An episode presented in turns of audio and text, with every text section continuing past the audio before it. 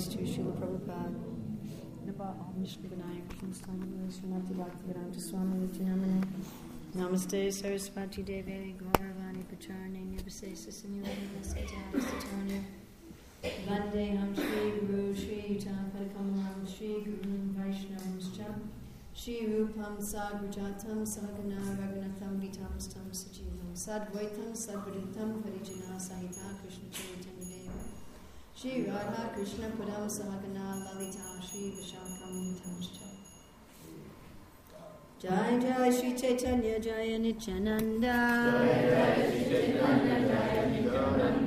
Jaya Jai Chaitanya Jaya Gaura Bhakta Vrinda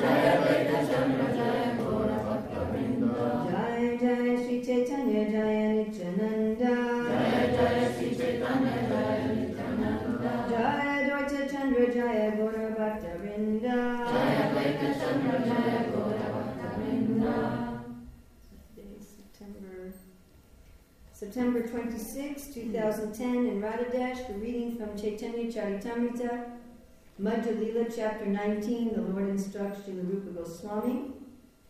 Here is the section where Chaitanya Mahaprabhu is speaking about the Bhakti-lata Bija.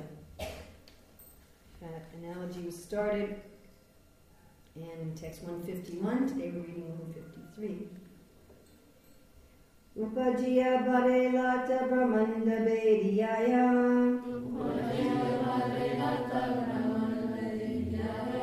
Viraja Brahma Loka Bedi Paravyomapaya Upajiya Bharelata Brahmanda Bediyaya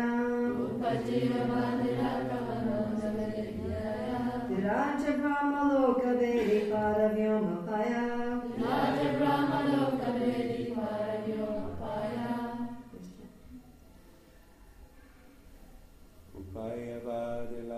Brahman Brahmanda Bedi Yaya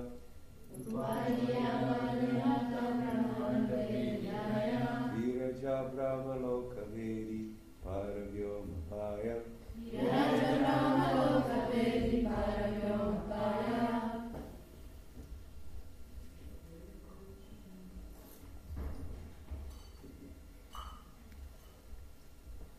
Anybody else? Can't read it. Oh, well. Can't read it, that's a problem. Can any of the ladies read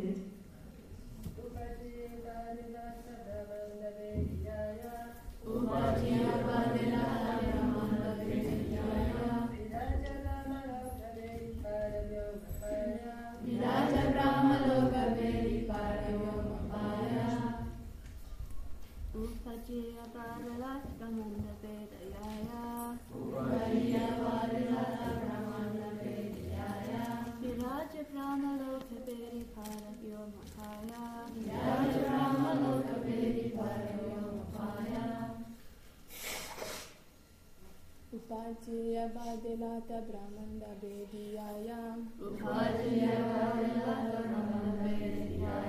Viraja Brahma Loka Vedi Parayamapaya Upajiya. Being cultivated. Vade.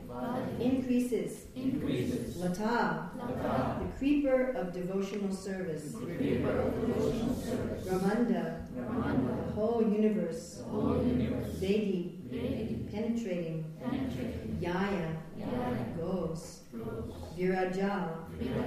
The river between the spiritual world and the material world. Brahmaloka. The Brahman effulgence. the, the Iti, Penetrating. Paravyoma. The spiritual sky. Haya. Attains. Translation. As one waters the bhakti lata bija, the seed sprouts. What does bhakti lata bija mean literally? Creeper of devotional The seed of the creeper of devotion. So bhakti is love and devotion. Lata is a, a vine, a creeper, and bija is a seed. As one waters the bhakti lata bija, the seed sprouts. and the creeper gradually increases to the point where it penetrates the walls of this universe and goes beyond the Viraja river between the spiritual world and the material world. It attains Brahmaloka, the Brahman effulgence, and penetrating through that stratum, it reaches the spiritual sky and the spiritual planet Golok Vrindavan. I'd like to go back just and read the last two, the last two translations. According to their karma, all living entities are wandering throughout the entire universe. Some of them are being elevated to the upper planetary systems, and some are going down into the lower planetary systems. Out of many millions of wandering living entities, one who is very fortunate gets an opportunity to associate with a bona fide spiritual master by the grace of Krishna. By the mercy of both Krishna and the spiritual master, such a person receives, receives the seed of the creeper of devotional service. This again, Bhakti Lata Bija. When a person receives the seed of devotional service, he should take care of it by becoming a gardener and sowing the seed in his heart.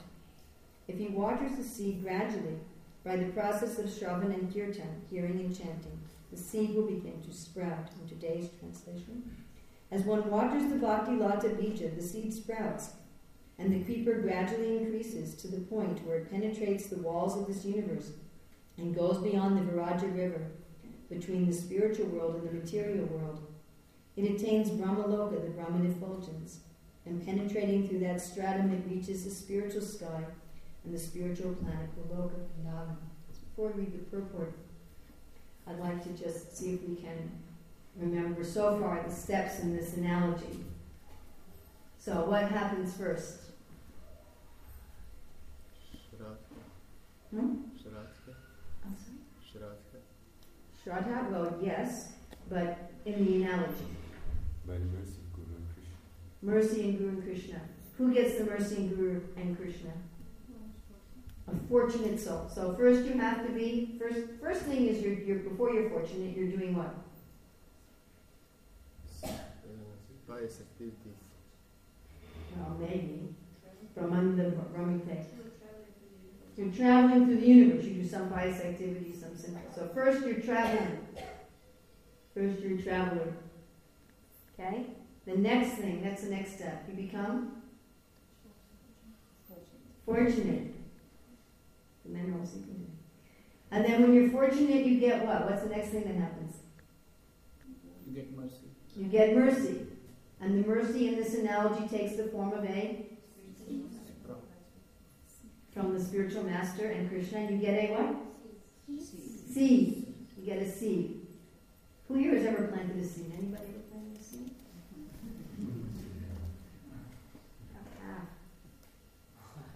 I'm sure when this analogy was given, pretty much everybody had planted seeds. Okay, so you take this seed and then what do you do? What's the next step? You have to what? Before you water it, you have to plant it. So, Chaitanya Mahaprabhu says, when a person receives the seed of devotional service, he should take care of it by becoming a gardener and sowing the seed in his heart. So Guru and Krishna give the seed. You're wandering, you become fortunate. Guru Krishna gives you a seed, and then you plant it. Next, you you water it. Okay, now in today's verse, what happens when you water a seed? You all remember from science class way back when, when you watered seeds in school? What do they do? They sprout. Okay? And then, after it sprouts, it starts growing.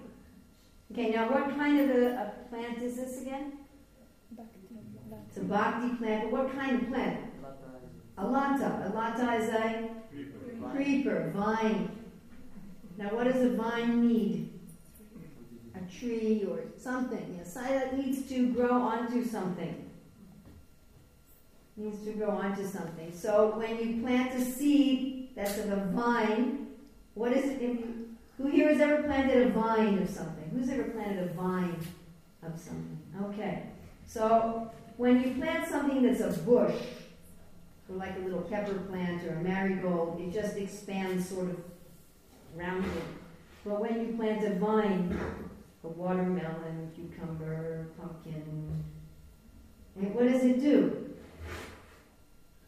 Spreads all over the place. It spreads all over the place, right? It's searching for shelter, searching for shelter. So this bhakti lata, where does it start growing, looking for shelter?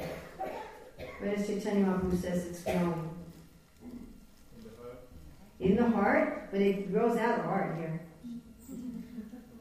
Where does it go grow to? It goes all the way to the Viraja River, which means first to get to the Viraja River, it has to Cross the entire. Has to cross the entire material universe, and then it has to go through the the shell.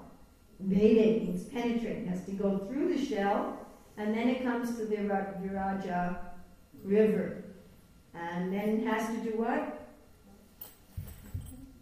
Cross the river, and then then it's in the Brahmajyoti. Yes, and then spiritual sky, and then Goloka Vrindavan. That's where we're ending today. So we've arrived at some journey, huh? It's like you may take a journey to Vrindavan on this planet. So you've got to first have a desire, and you have to earn the money for your ticket, and you buy your ticket, and then you've got to drive to the airport. You've got to penetrate through the barrier of the security. Visa. You gotta get your visa. Some of you just went and got a visa. And then you, know you have to go through the whole material universe, practically speaking. go through the higher and middle and lower planetary systems. And then finally you reach, you come to the spiritual sky, you come to Mathura Mandala, you come to Goloka Vrindavan. Purport. A creeper generally takes shelter of a big tree but the Bhakti Lata being the creeper of spiritual energy. So this is the creeper of what? Spiritual. Spiritual energy. Uh, Srila Prabhupada in a number of places, of course we all know we're expansions of Krishna, Mamayansa Jiva Loke, Jiva Buddha Sanatana. Am I talking slowly enough today, sir? Or am I still too me. No, I'm talking so fast he doesn't even know that I'm asking a question. I will try to be slower. So, I get so excited when I'm not giving a translated class that I can speak at my speed. Just slow down. Okay, so Prabhupada generally talks about how we're expansions of Krishna, but there's many places where he says that we're expansions of Radharani. That we are all spiritual energy. And Prabhupada is saying here that this Bhakti creeper is the creeper of spiritual energy. Being the creeper of spiritual energy cannot take shelter of any material planet, for there is no tree on any material planet that the Bhakti Lata creeper can utilize for shelter.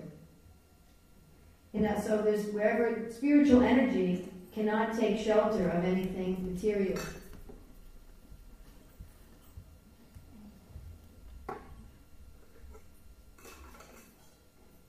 In other words, now Prabhupada's defining this in a very interesting way.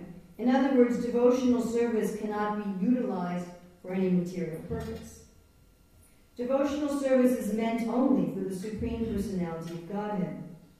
Sometimes men with a poor fund of knowledge, this is one of Prabhupada's favorite expressions, poor fund of knowledge.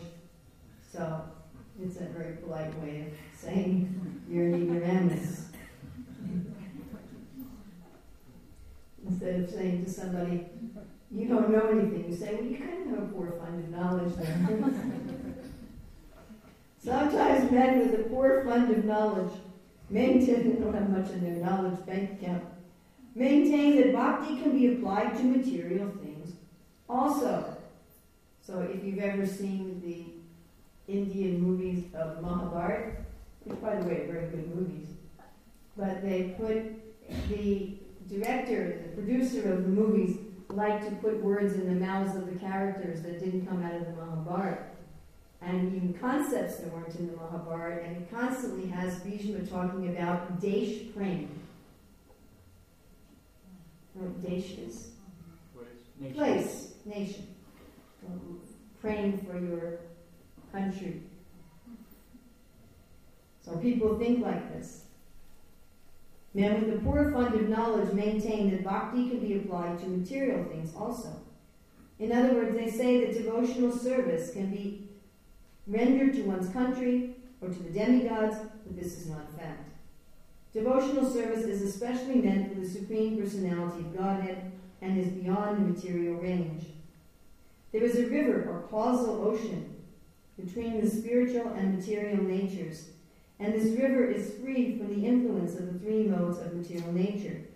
Therefore, it is called Viraja. The word V means Vigata, completely eradicated, and Rajaha means the influence of the material world. So, of course, Chaitanya Mahaprabhu, when he talks about separation from Krishna, he says, uh, Viraga, he uses this word vi to mean separated. On this platform, a living entity is completely free from material entanglement. So this is a platform of liberation, but not yet devotional service. Viraja, one's free from Rajaha. For the Gyanis, who want to merge into the Brahman effulgence, there is Brahmaloka. Bhakti Lata, however, has no shelter in the material world, nor has it any shelter in Brahmaloka, although Brahmaloka is beyond the material world. The Bhakti Lata increases until it reaches the spiritual sky, where Goloka Vrindavana is situated. Upajiya Bhare Brahmanda Devi Yaya Viraja Brahmaloka Devi Paravyomapaya. As one waters the Bhakti Lata Bija, the seed sprouts, and the creeper gradually increases to the point where it penetrates the walls of this universe and goes beyond the Viraja river between the spiritual world and the material world. It attains Brahmaloka, the Brahman effulgence, and penetrating through that stratum, it reaches the spiritual sky and the spiritual planet Goloka Vrindavan. I'm just thinking of the book cover for Easy Journey to Other Planets, where you see the shaved out brahmachari with his Japanese going through the material universes. Remember that? You all seen that cover? We Should have it. We should have it. But, uh, the visual. So, first thing we see from this, because this is a college town. You all know what a college town is. When I first went to college, I went to Bennington University, which is in Bennington, Vermont. And it's a college town. The whole town is dominated by college. So here at Radhadesh, we also very much have a college. Town. So because this is a college town and we're interested in education, thank you, managers of Radhadesh, for having a center that's interested in edu- education. So if we want to know how to educate, and we're talking about possibly having a degree in education, we're considering it. So we want to know what is transcendental education. And here we can see Chaitanya Mahaprabhu, the supreme teacher, is using an educational technique. What educational technique is he using? A metaphor. And we see throughout the Shastra and throughout the examples of the Acharyas, they teach through metaphors. And if we also want to teach not only others but also even ourselves, metaphors are a very useful tool. We find Narada he seems to be one of the top experts at the art of metaphor. But Bhaktisiddhanta Saraswati, and of course our Srila Prabhupada, also frequently employed forms of metaphor. Similes, metaphors, analogies, where you compare something to something else. So metaphors and analogies, all forms of analogies, they're very useful in many ways. First of all, they make they take something that you know. Of course, that depends on the culture. So in an agrarian culture, everyone knew about seeds. Today, we're not sure what's a seed, what do I do with it? what happens when I put water on it? But in that culture, everyone understood you take a seed, you have to put it in the ground, you water it, it grows. And they knew what a vine was. So, oh, that's something I understand. Okay, well, the development of bhakti is something like that. Oh, okay. Because otherwise, if you try to explain some very esoteric topic, people become lost. So that's one value of analogy. It uh, takes something unfamiliar and makes it easy to understand by comparing it to something familiar.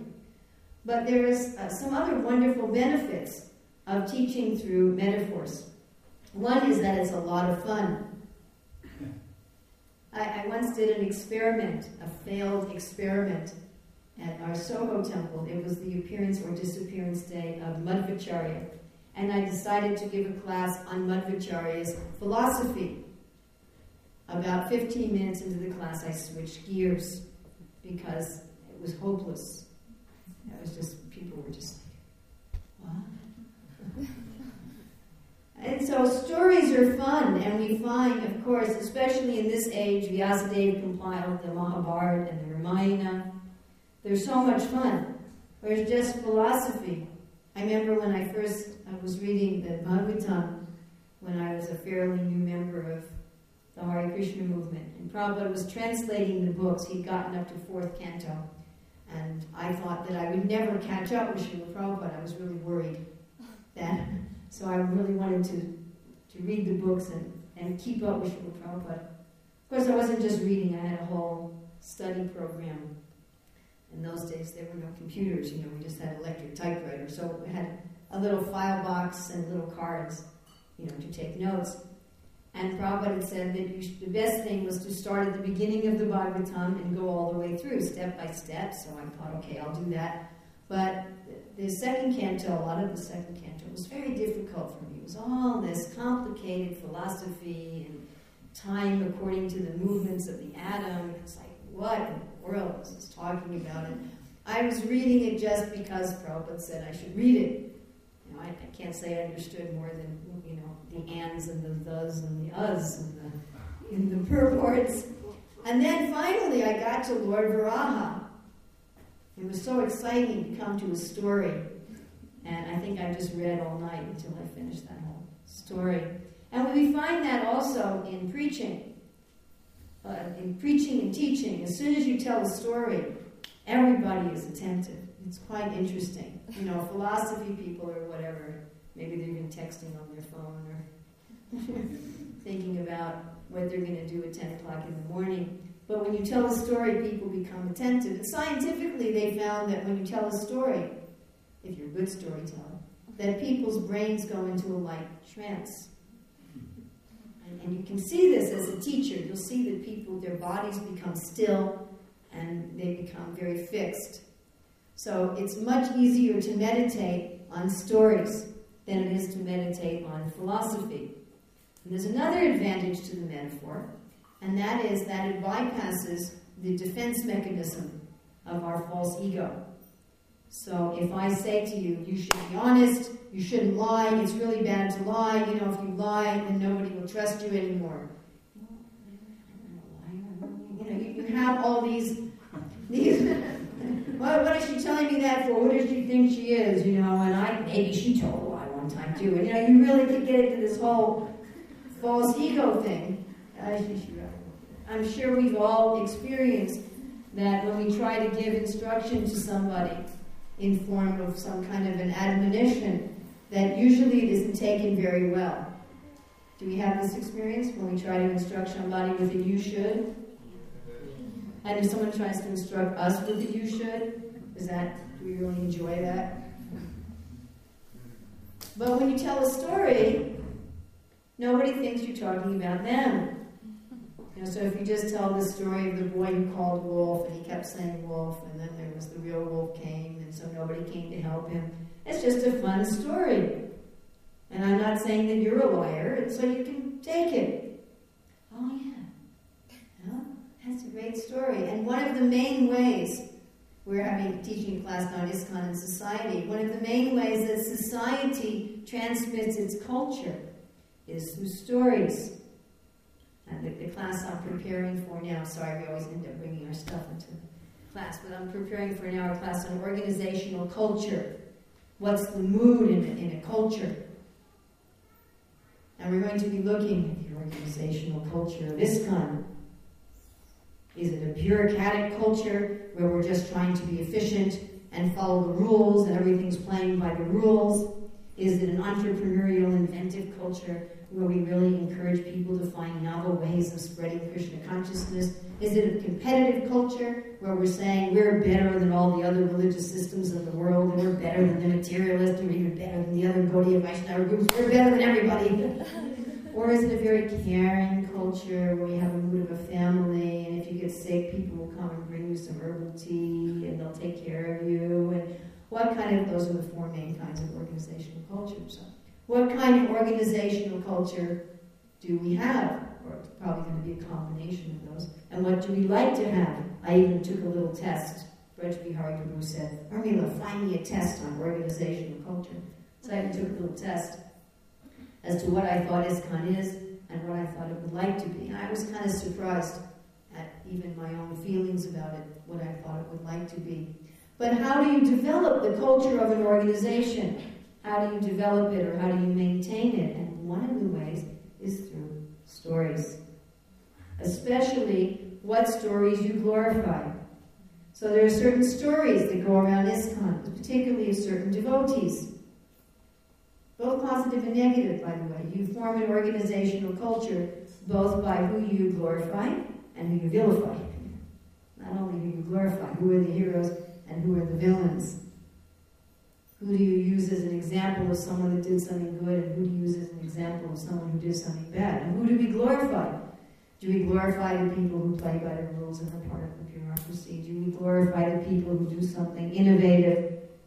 I just saw on one website the devotee had was talking about some people who are doing innovative preaching, and all the comments were negative people were pulling quotes from Prabhupada, you know, just stick to this, don't do any innovation, and, you know. And I thought, oh, there's other quotes too, when they were pulling, and I was really cutting down. Right? Or do we glorify the people who are competitive, the people who establish the supremacy of ISKCON, the supremacy of Krishna consciousness? Or do we glorify the people who create a family atmosphere and who are caring? What kind of stories do we tell about what goes on in the movement? and this creates a sense of organizational culture.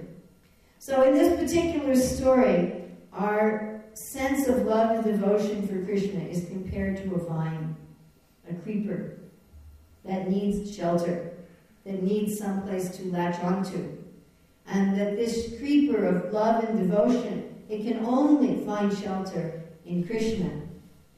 And just like the little baby who's hungry, it needs the mother. If you have a hungry baby, then you can try rocking it and jiggling it and singing to it, and you know, but it's going to want mommy, and only when it gets mommy is it going to be happy. And we have the same situation where we're trying to give our bhakti. We all have bhakti. Bhakti is not, in one sense, when we say we get the seed of bhakti, it's really already there. It's not, it's not really something that comes from outside. It's something that we already have, but we become aware of it. Another analogy Chaitanya Mahaprabhu gives is of the astrologer who tells the, the man, Your father was very rich and he left you a treasure. You just have to dig for it in the right place. So we already have the treasure. We already have the seed. It's already there. But by the grace of Guru and Krishna, we become aware that we have the seed.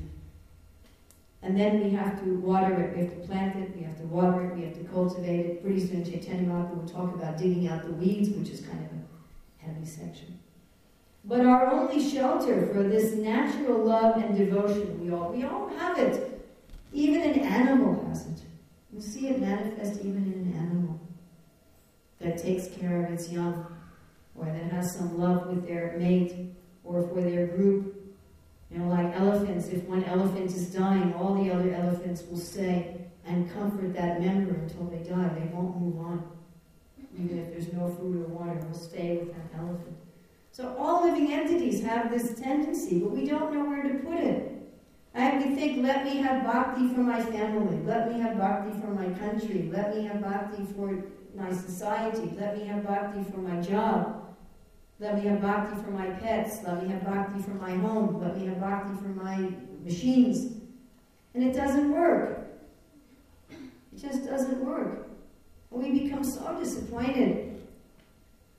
And it's kind of like a vine, a, a, a substantial vine, trying to take shelter on some something that just breaks.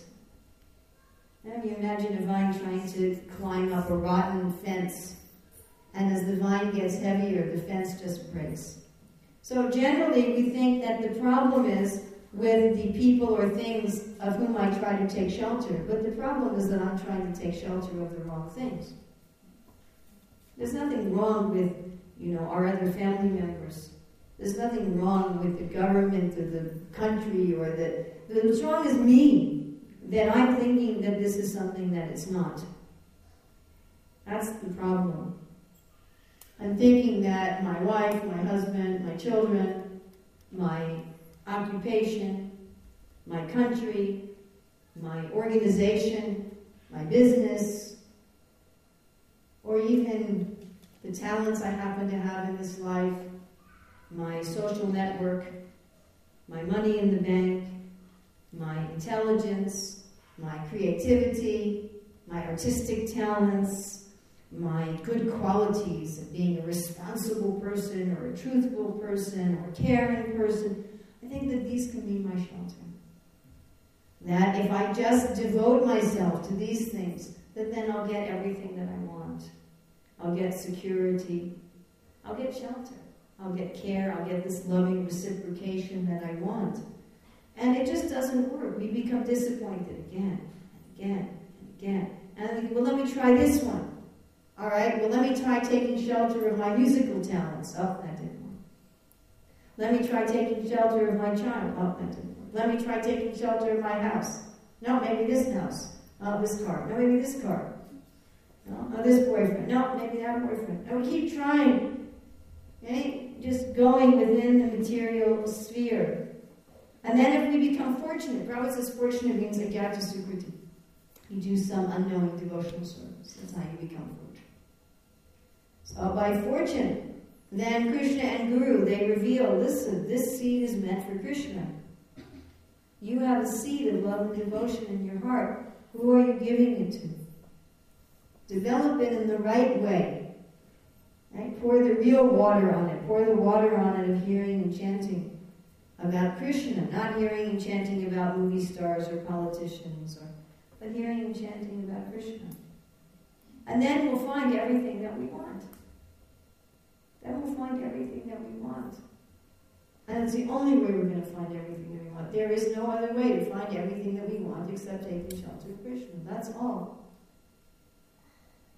There's no place, there's no circumstance, there's no ability, there's no person, there's no organization, there's nothing that's going to give us what we want other than Krishna.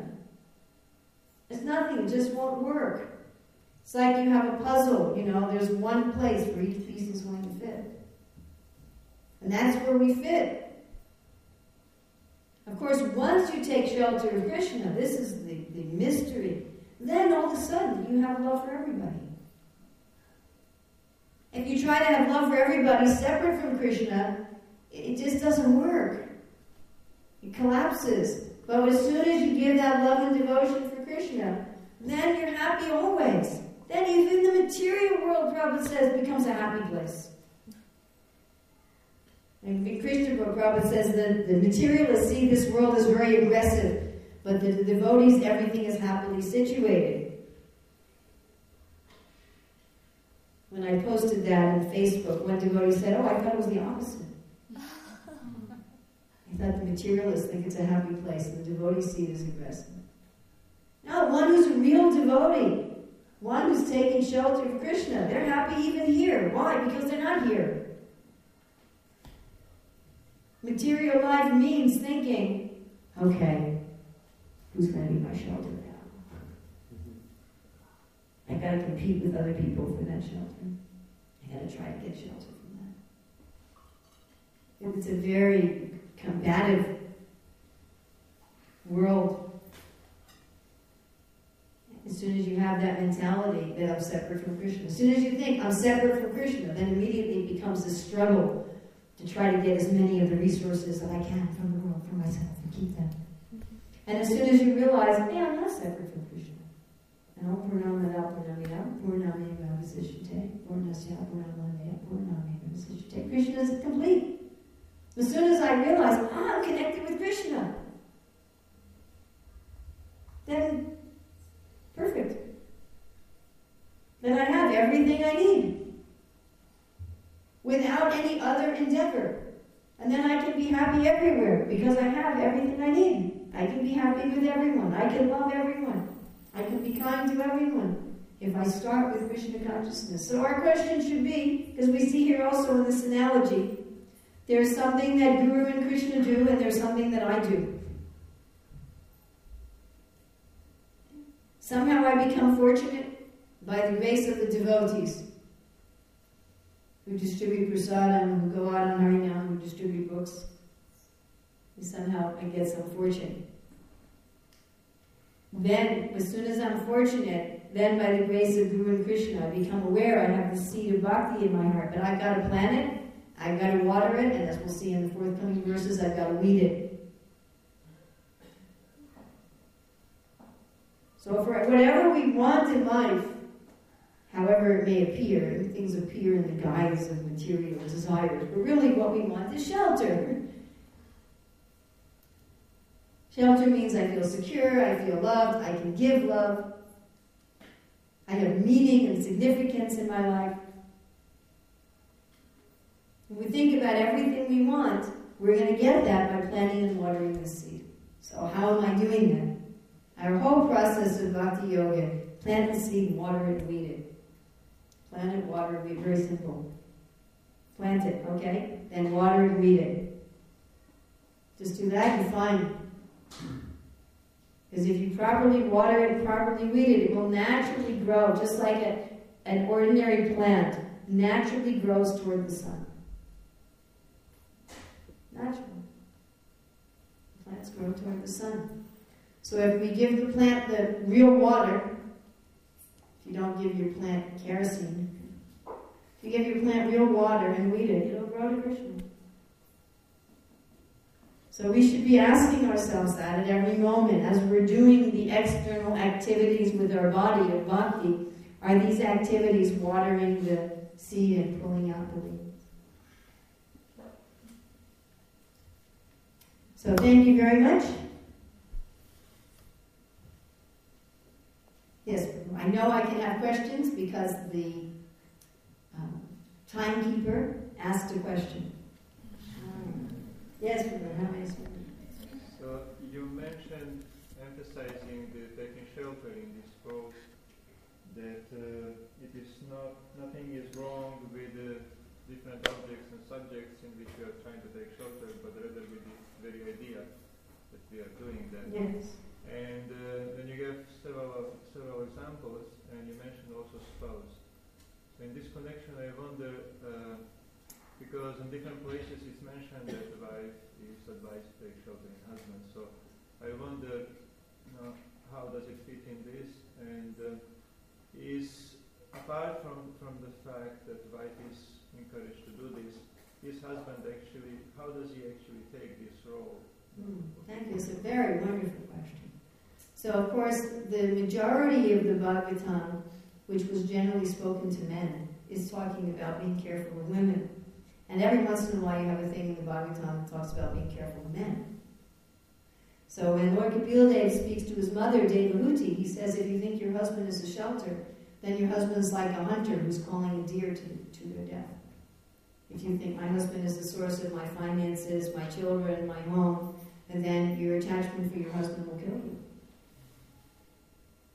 So what I've seen is that if somebody thinks, if you think my husband my temple president, my department head, even my guru, is going to fulfill all of my emotional needs and give me unlimited eternal shelter and security.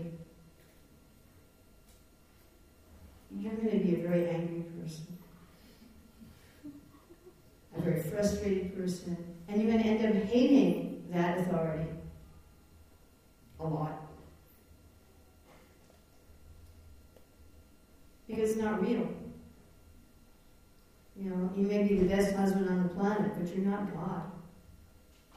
You can't be God. In fact, whenever, if ever people try to make us God, we're very uncomfortable. You know, every once in a while you deal with some super emotionally needy person who thinks you're God. And if, they, if you know, if anybody were to come to us and say, "You're everything to me. You're my mother. You're my father. You're my husband. You're my child. You're my. You're my teacher. You're my best friend. You're my brother. You're my sister. You're everything to me." You go.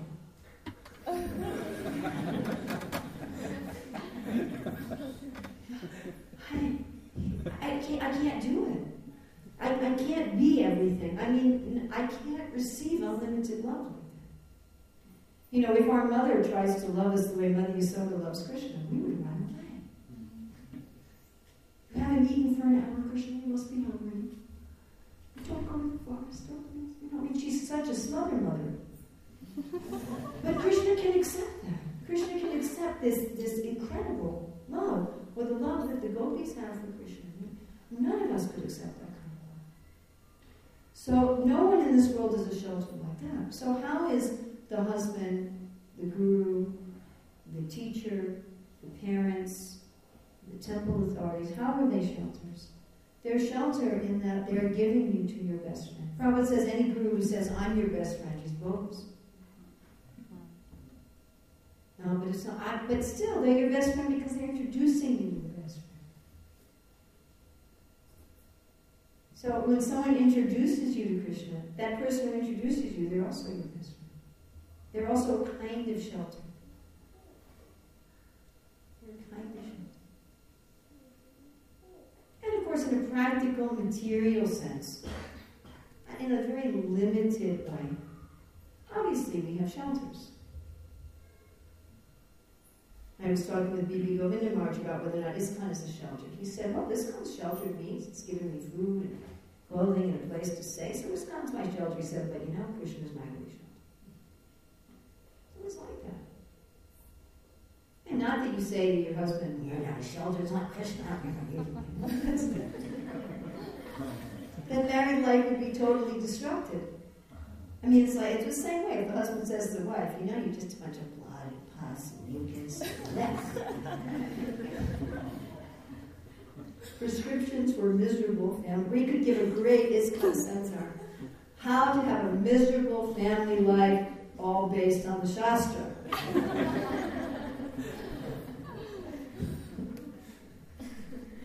How to use Shastra to destroy all your material relationships.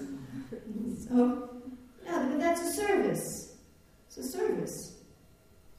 It's your service to Krishna as a husband to take care of this jiva. That's your service.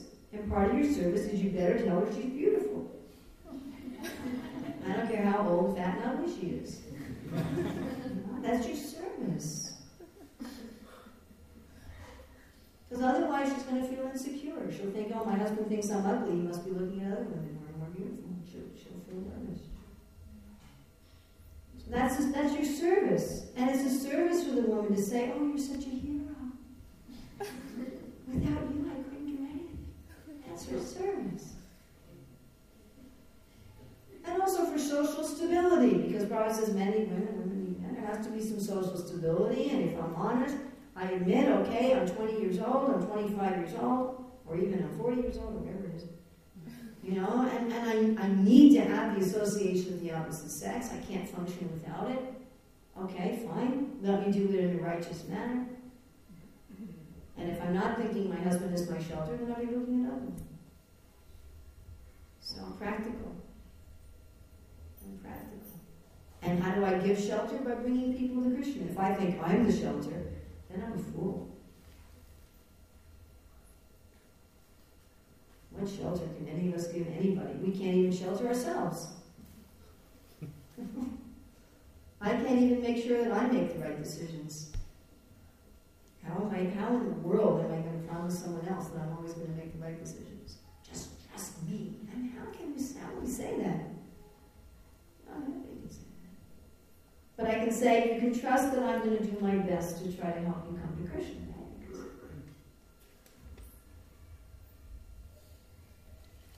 Is that okay? Very nice, thank you. If if you do that, if you see all your relationships, I'm doing this relationship to make Krishna happy.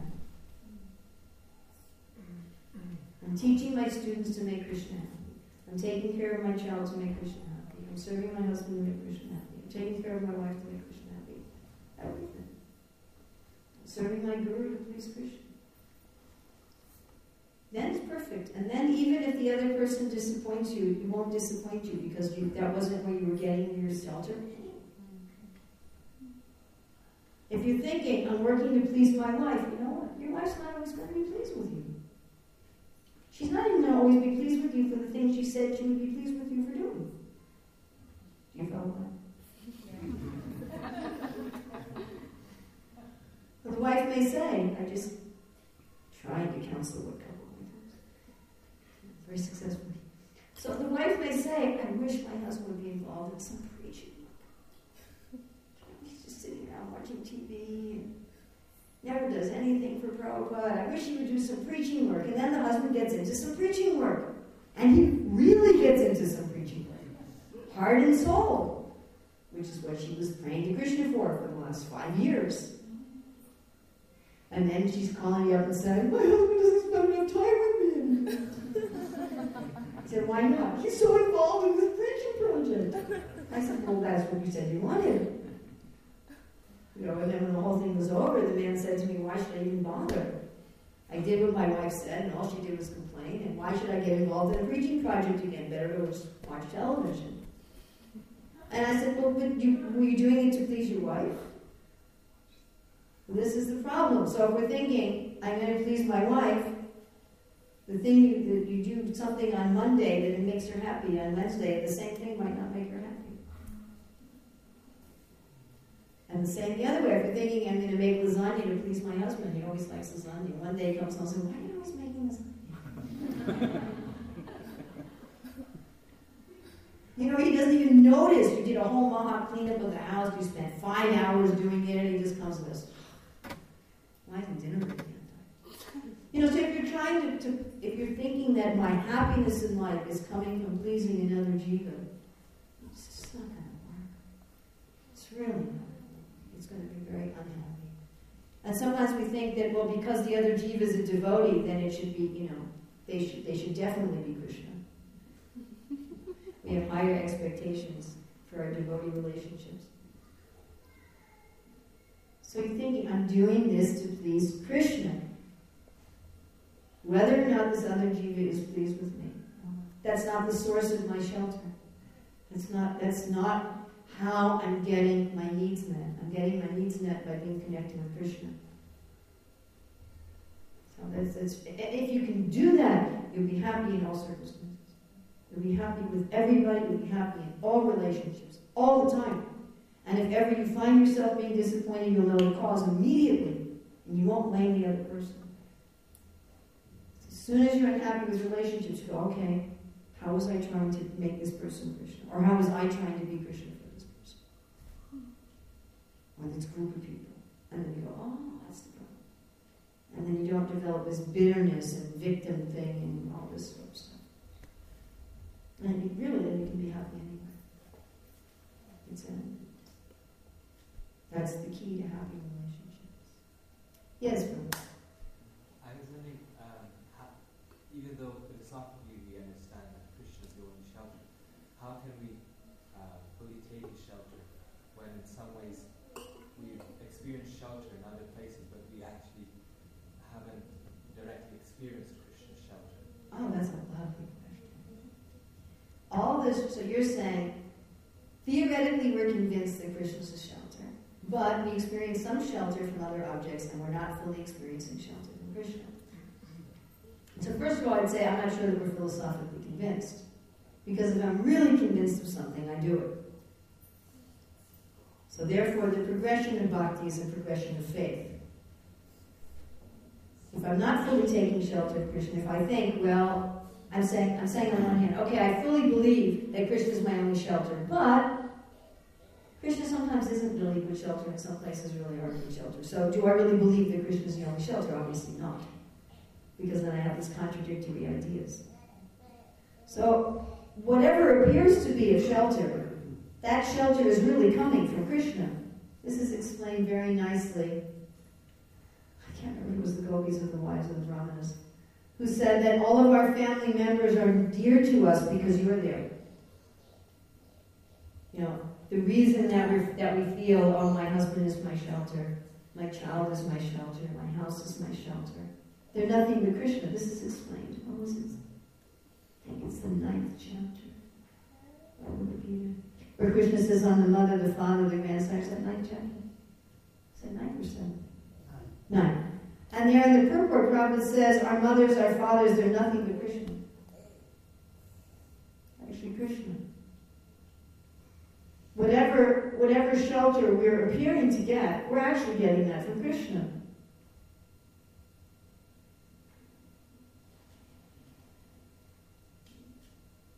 It's just, it's just like when I was very new in ISKCON, and I just read Adi Lila chapter 7, which was published separately from the Chaitanya Charitamrita, Chaitanya Charitamrita hadn't been published yet.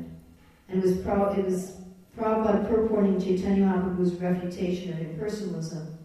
And I just read it, and I said, listen, when I read I would really take notes. And this one Indian gentleman came to the Sunday feast and was arguing, and he was making all the points for impersonalism. And so I know all the counterpoints because I had just studied them. and he just gave all the arguments, it was like right out of the textbook, you know. And I gave all the counter arguments. He looked at me and said, I've never met anybody as intelligent as you. so it was very easy in that circumstance for me to know that it was not my intelligence. I was just reading. And the same way, anybody, whatever anybody have, Krishna says that he's the ability in man, he's the intelligence in man, he's the strength of the strong, He's the austerity of the renouncers.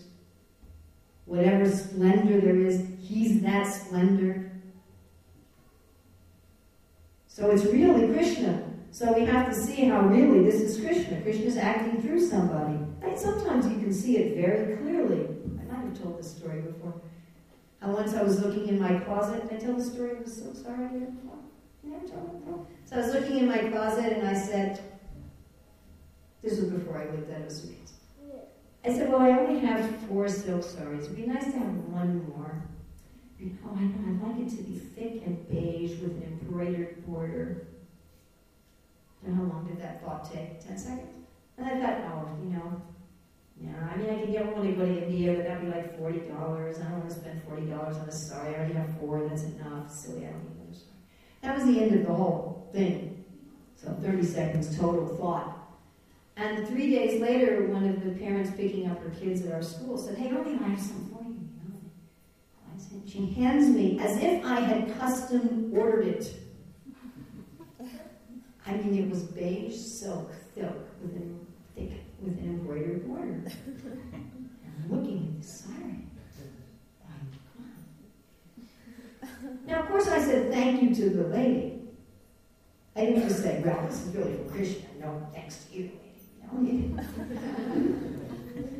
but I can understand it was Krishna. I mean, it wasn't very hard to understand it was Krishna. So it, it, sometimes it becomes right in front of our face that really everything I'm getting, all the shelter I'm getting is Krishna. And sometimes it's not so clear. As far as do other, do we get shelter elsewhere? Well, yeah. In a limited, temporary, not fully satisfying way. Not the way that we really want.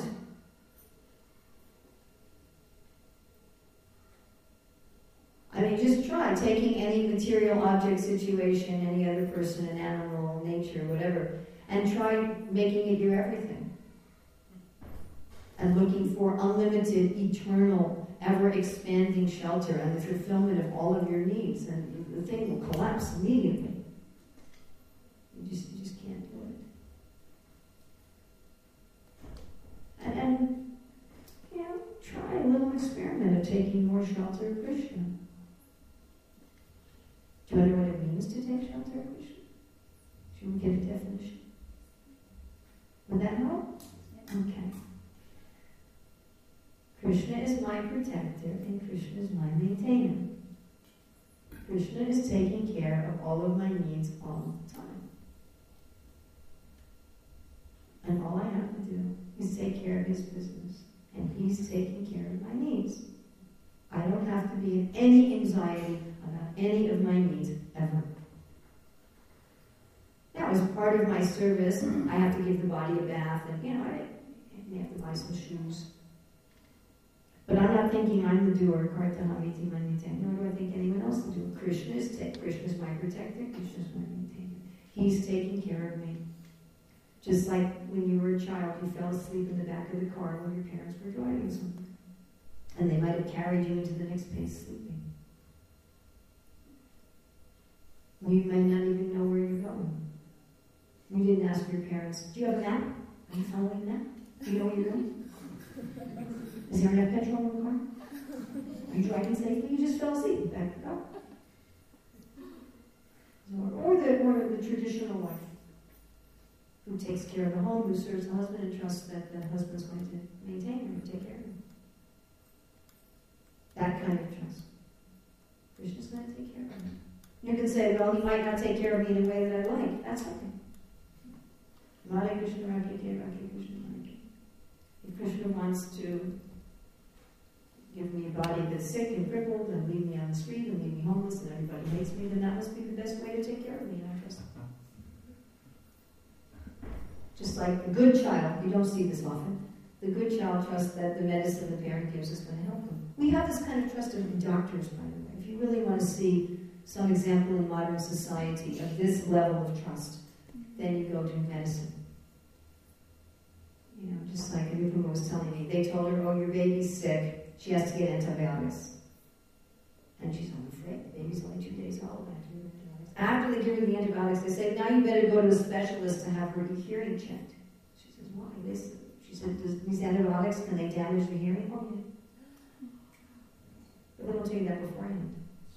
You know, so you think about modern medicine, where people go for their, not all devotees do this, but in general society, people go for their checkups, and the doctor says, I found cancer, and you didn't have any symptoms.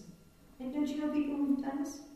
Then they have now reports that a lot of these early screening tests are not even accurate. That a lot of the times when they say you have cancer, you don't. But you know, you're not going to be willing to say, well, probably your tests are inaccurate. So you go there and they say you have cancer. And if you don't get any treatment, you're going to die in six months. And you don't know anything.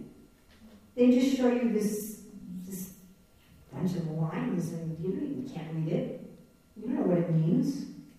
And they say, there's your tumor. And you go, okay. You know, if they didn't tell you what it meant, you wouldn't know. And then they tell you, okay, well, now we're going to cut you open.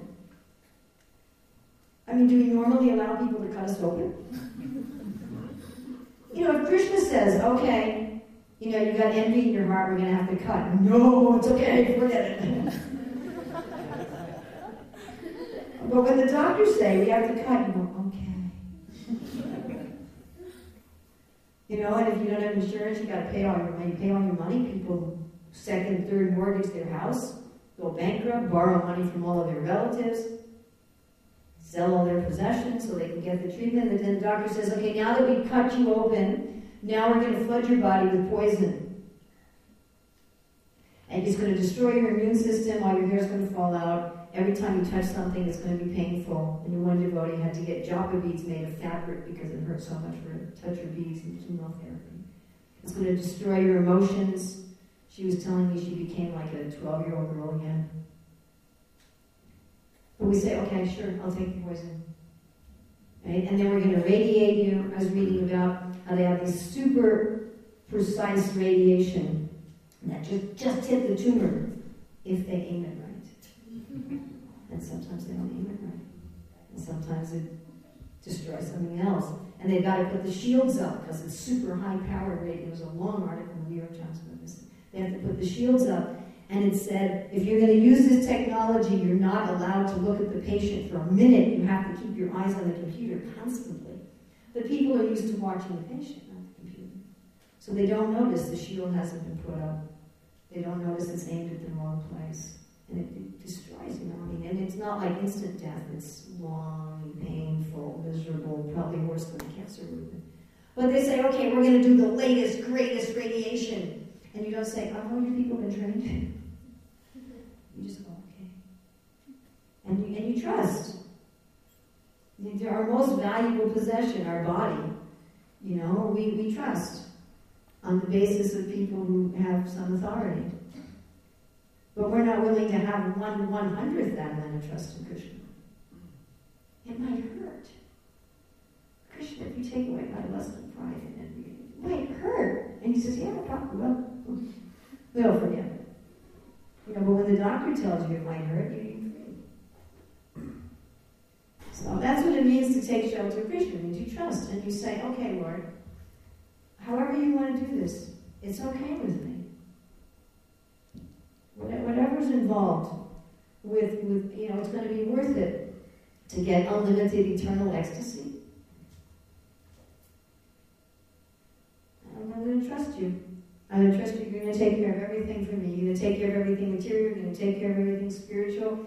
And I'll just, you know, I'm just going to go with it. And my business is just how may I serve you, how may I serve you, how may I serve you, how may I serve you, may I serve you. That's my business. Your business is taking care of me. And if you do that a little bit, if you can do that this much, your life becomes this much better. And if you can do that this much, your life becomes this much better. And if you can do it completely, your life becomes an unlimited festival.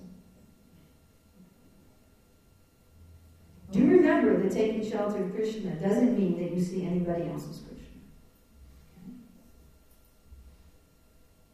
The institution, I'm sorry, is not guru is not Krishna. That's Mayavadi philosophy. Your husband is not Krishna. You tell your temple president is not Krishna. Your best friends are not Krishna. The building is not Krishna. Don't try to take shelter of something that's not Krishna as if it's Krishna. You'll be very disappointed and then you're blaming the thing. Oh, I wasn't a Christian. It's okay. That's how you take shelter of Krishna. Very simple. All right, I should stop now. Thank you very much. a voz de julho.